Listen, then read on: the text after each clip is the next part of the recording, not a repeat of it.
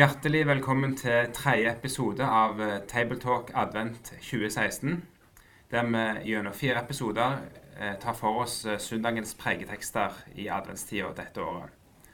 Tabletalk er produsert av nettsida foross.no. Det er en nettside som byr på ulike ressurser knytta til kristen tro og liv. Mitt navn er Knut Kåre Kjerkholm. Jeg jobber til daglig på Fjellhaug internasjonale høgskole og sammen med meg så har jeg eh, Torkel Masvi, som er pastor i Messiaskirka, ei menighet her i Oslo. Og så har jeg med meg Sverre Bø, som jobber som professor på Fjellhaug internasjonale høgskole her nå. Da skal vi lytte til preiketeksten for tredje søndag i advent. Fra Jesaja 35, vers 1-10. Ørken og tørt land skal glede seg Ødemarken skal juble og blomstre. Som liljen skal den blomstre og juble, ja, rope av fryd. Libanons herlighet har den fått, Karmels og Sarons glans. De skal få se Herrens herlighet, vår Guds glans. Styrk de slappe hender, gjør de ustøe knærne sterke. Si til de urolige hjerter, vær sterke, ikke redde. Se deres Gud, han kommer med hevn, med gjengjeld fra Gud. Selv kommer han og frelser dere. Da skal blindes øyne åpnes og døves ører lukkes opp. Da skal den lamme springe som en hjort, og den stummes tunge skal juble. For vann bryter fram i ørkenen og bekker i ødemarken. Glødende sand blir til innsjø, det tørste land til kilder med vann. Sjakalers boplass blir til et hvilested hvor gresset gror mellom rør og siv. Og der skal det være en vei. Den hellige vei skal den kalles. På den skal ingen uren ferdes. Den skal være der for dem. Ingen som går på veien, selv ikke dårer, skal gå seg vill. Men der skal det ikke være noen løve, rovdyr skal ikke gå på den, de skal ikke finnes mer. Men de som er løst ut, skal gå der. De som Herren har fridd ut, skal vende tilbake. De kommer til Sion med jubel, med evig glede om sin panne. Fryd og glede griper dem, sorg og sukk må flykte. Dette er jo eh, tredje søndag i advent. Det er den søndagen som eh, ofte vies til døperen Johannes. og og dette kirkeåret så har, eh, har Kirka bestemt at vi skal lese GT-teksten og ikke evangelieteksten. Og så er det jo likevel sånn at det er jo, det er jo denne teksten Jesus eh, henviser til når Johannes har sendt sendebud for å spørre om han sitter i fengsel nede, i, nede med Dødehavet og, og, og, har det vanskelig. Og så spør, begynner han å lure er Jesus virkelig den han venter på. Så er det dette Jesus svarer med. Mm.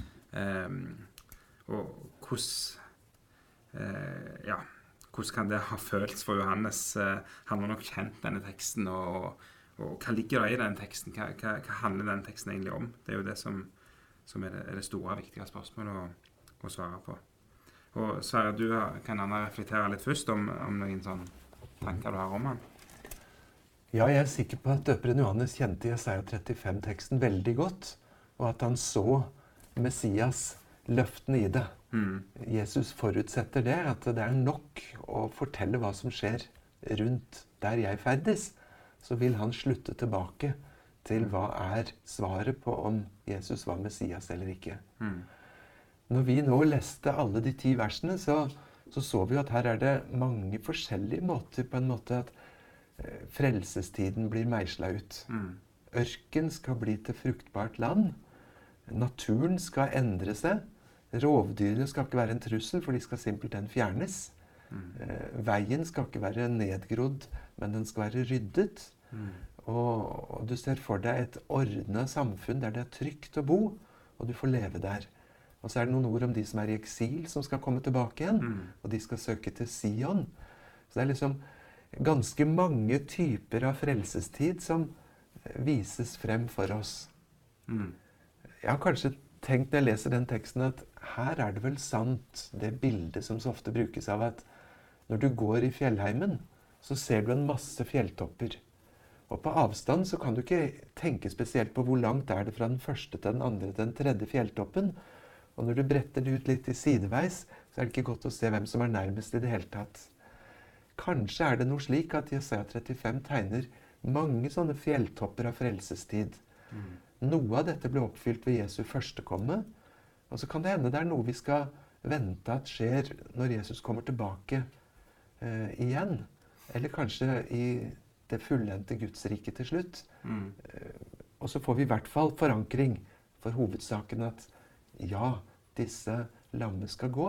Det skjedde der Jesus var, mm. der Guds rike brøt frem. Mm. Han er den som var varslet. Mm. Og så har likevel teksten i seg eh, at han kommer med hevn og gjengjeld. Eh, mm. og at frelsesbudskapet og håpsbudskapet det, det går liksom i, i ja, hånd i hånd egentlig med, med med dette her, med hevnen og, og, og, dommen. Og det er vanskelig å tale over det da, når, når du har den, den tosidigheten. Hvis, hvis, vi tar linken til Johannes døperen, da, mm. eh, så har jo han nettopp snakka om eh, kasteskuffelen ja. og, alt sammen. Altså, så, så, han vet jo at tiden med dom og frelse mm. går rett ved siden av hverandre. Mm. Ikke sant? Så jeg, eh, hvis jeg får ta det først, da, så, mm. så tror jeg det er ikke så dumt å ha å lese hele hvor, hvor dette kommer fra. Mm. Fordi når Jesus og Nytestamentet siterer noe fra Gammeltestamentet, mm. eh, en, en, setning, mm. så siterer den ikke setningen, den siterer alt. Mm.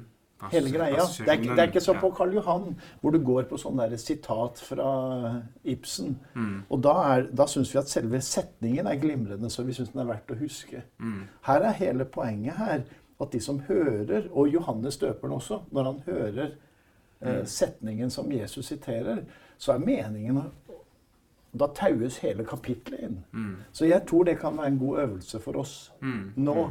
Eh, og da er både domssiden, men også den her løftesiden kommer. Mm. Og jeg, det som, jeg har bodd ti år eller jobba i Israel. Mm. Og, og, en del kristne som møter rabbier, spør kunne ikke Jesus være Messias. Mm. Og så ser rabbien ut vinduet. Det er sånn typisk svar, da. Mm. Og så sier han jeg tror ikke det. Sier han, Hvorfor det? Jo, for i den messianske tid har ikke kommet. Og så sier de det er krig, det er sykdom og alle disse tingene. Så egentlig så, så er dette sitatet, når Jesus bringer det inn, så sier han til Johannes døperen den messianske tid har kommet. Den tidsalder som er her. Nå vet vi at det er flekkvis. Der Jesus var, var det fullt og helt der han valgte å gjøre det. Og ellers så er det flekkete. Altså det er eh, ennå ikke full, til fulle kommet. Så det varsler jo noe som kommer der fremme. Mm. Ikke sant? Mm. Eh, ja. ja. Ikke sant. Um, Stemmer. Ja. Du har et veldig godt poeng, Torkel, når du sier at døperen var så på innsiden av at frelse samtidig har dommen ja. som en tvillingbror ved siden av seg. Eh, jeg har fått være med å oversette disse kapitlene i Jesaja i, i Bibelselskapet med mm. mye kamp og møye. Ja. da strevde jeg hundre ganger med dette at teksten skifter mellom dom og frelse og frelse og dom. Ja. Så brått og så overraskende. Og når du kommer til gloser som er vanskelig å oversette, så må du tenke vi må jo se litt på sammenhengen. Er dette en domskontekst eller en frelseskontekst? Og saken er jo det at det skifter så utrolig fort. Mm. De to sidene går helt sammen, vevd i hverandre igjen og igjen. Mm. Og slik er det jo tvers gjennom Bibelen og inn i Johannes' åpenbaring. Mm. Fire ganger i de to siste kapitlene i Johannes' åpenbaring så avbrytes idyllen med det nye Jerusalem med et 'men'. Utenfor er de og de. Men de og de kommer ikke inn. Så fra begynnelse til slutt så løper de to trådene sammen. Mm. Og hvis noen prøver å ta bort den ene fordi de trives bedre med den andre, så er det kjempeproblemer med å lese Bibelen i sammenheng. For her kommer det sammen så mange ganger. Mm. Akkurat, og det er jo litt uh, tankevekkende. De kommer til Sion, og det er jo Jerusalem.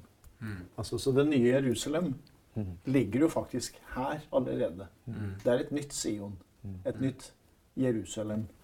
Eh, så jeg tror det er linken til eh, åpenbaringsboken ligger der. Synlig, ja. Og så er det jo interessant, syns jeg, å ja, se på disse her, alle de ulike uttrykkene hvor, hvor liksom tidligere i Jesaja så, så er dommen uttalt som at uh, disse landområdene skal nå forvitre og bli øde, og, bli, og sjakaler skal bo der og ule i borgene og ruinene, og, og veiene skal ligge i grus. Og så, og så, og så kommer det likevel en, en, ja, et frelseshåp eh, gjennom dommen, egentlig, og at frelsen går på mange måter og gjennom dommen, parallelt og gjennom. Altså det, det må et oppgjør til for at eh, håpet skal kunne, kunne komme til syne. Og det er jo også sånn tvers gjennom hele Bibelen. Vi liker ikke ordet hevn. Og vi spør hvordan kan en kjærlig Gud hevne? Mm. Jeg syns det får et fantastisk godt lys nettopp i Johannes' åpenbaring, hvor ordet hevn kommer flere ganger. Mm. Og da forklart som at når skal du stanse Satan i det blodbadet? Når skal du sette en stopper for krenkelsen av de som lever rett? Skal det for alltid være sånn at de onde vinner? Skal ikke du avskjære det? Jo, sier Gud. Og så, når han da avskjærer det onde, så roper man halleluja.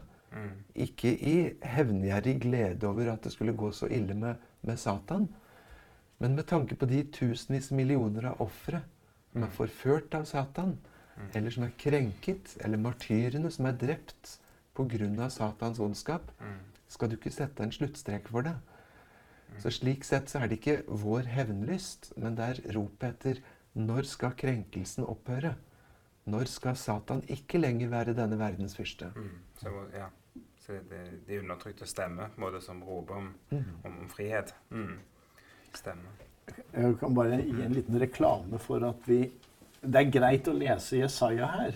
Eh, for, for det er ikke så ofte vi har Jesaja. Mm. Men Jesaja er jo den profet som er sitert mest i Nyttestamentet. Mm. Mm. Så det er godt for oss som kristenfolk å liksom få litt øvelse og gå inn i ham. Ja, jeg gjorde, gjorde en liten telling, så hvis du skal eh, forenkle det litt, Mm. Men ikke mye, Mm. så er en fjerdedel av alle sitat fra GT i Nyttestamentet er fra Jesaja. Ja. En fjerdedel fra salmene. En fjerdedel fra de fem Mosebøkene. Og så resten fordelt på de andre. Så yes, altså, har du Jesaja, Mm. så har du en fjerdedel av alt som brukes i Nytestamentet. Så, så jeg syns dette her er bra at vi innimellom tvinges til å lese litt Ja, Jesaja-tekster. jobber litt med det. Ja. Mm. For det er jo vanskelige tekster. Ja, det er jo det. Mye bilder. Og, Ja, det er det. Mm, stemmer det. Um, ja. Eh, så tales det òg om om det var løst ut, om det var utfridd. Um, og her har vi noen sånne frelsesmotiver som jeg syns er spennende. Altså her, du har på ene sida dette at du er befridd fra en makt, en, en, en, en, eh, en gjeld. Og så er det òg en sånn der ja, form for forsoningstankegang i det. Og, og vi har jo en en, sånn en balansegang der når vi, når vi underviser om frelse og lærer om frelse, at det er, det er både en befrielse, men òg en, en gjeld som er betalt i, i det. Og det ja, alltid sånn dilemma hvordan en skal vektlegge de tingene. Sånn, jeg vet ikke hvordan eh, dere reflekterer rundt det. Jeg kjenner ikke så mye som et dilemma, men en enorm rikdom og mangfoldighet. Gud er så god en giver. På skaperplan og på frelsesplan og gjennom livet og vandringen og helt der fremme. Og summen av dette blir bare en så stor Gud som griper inn på ethvert nivå der vi lever våre liv. Mm. Fordi han vil oss vel. Mm. Fra begynnelse til slutt. Og, og hvis vi har et behov for å systematisere det ned til noe veldig smalt, så kan det hende vi tar bort noe av den rikdommen som Bibelen nettopp gir. Det betyr ikke at alt er på samme nivå, og at du kan selge ut hva som helst som treffer vår samtid. Mm. Det er en rød tråd, det er et fokus og et tyngdepunkt. Mm. Men, men det er jammen en stor rikdom i det.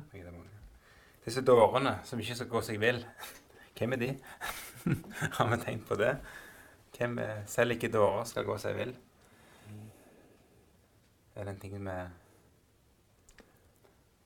Det er ikke sikkert vi behøver å gå så mye lenger enn til oss selv. Nei? Eh, og så kan det hende det er noen andre dårer òg. Og så er vi dårer på litt hver vår måte. Mm.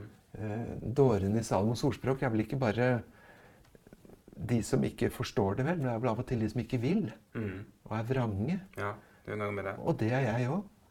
Men jeg har en hyrde som har forstand og tålmodighet med både de som roter litt, Mm. og de som går seg bort her og der. Mm. Han gir seg ikke så lett. Men jeg må jo følge han, da. Mm. Ikke sant.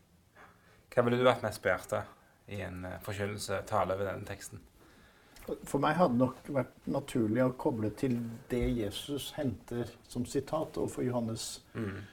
døperen. Eh, alt det Jesus har gjort i de tre årene da han var virksom, Mm. eh, og at det er vitnesbyrdet om at han er den som ble lovet her. For hele Jesu poeng er jo faktisk at han er oppfyllelse av hele GT. Mm. Eh, jeg, vil, jeg tror jeg vil ha Begynt der. begynt der. ja. Mm. Stemmer. Sverre, har du Ja, det er eh, helt klart. altså. Når jeg har fasiten i Nytestamentet Mm. på hva en GT-tekst betyr, Mm. så, så er det dit jeg vil. Ja. Og det må få bli hovedsaken og styre det mot det. Mm. Mm. Som et trøstebudskap til en som ikke forstår og, og lurer på hvor Når kommer han? Hvor er han hen? Mm. Ja, det, Mm. og, nettopp da vet jeg altså Når ikke en dåre kan gå eh, vill, Mm. da, da kan han hjelpe meg. Ja, Så det går bra. Det så lenge bra. jeg holder meg til han. Det er han. Mm. Med det så vil vi takke for eh, at dere fulgte med oss på den tredje episoden av uh, Tabletalk Advent 2016, og ønsker også velkommen til å følge den fjerde og siste episoden.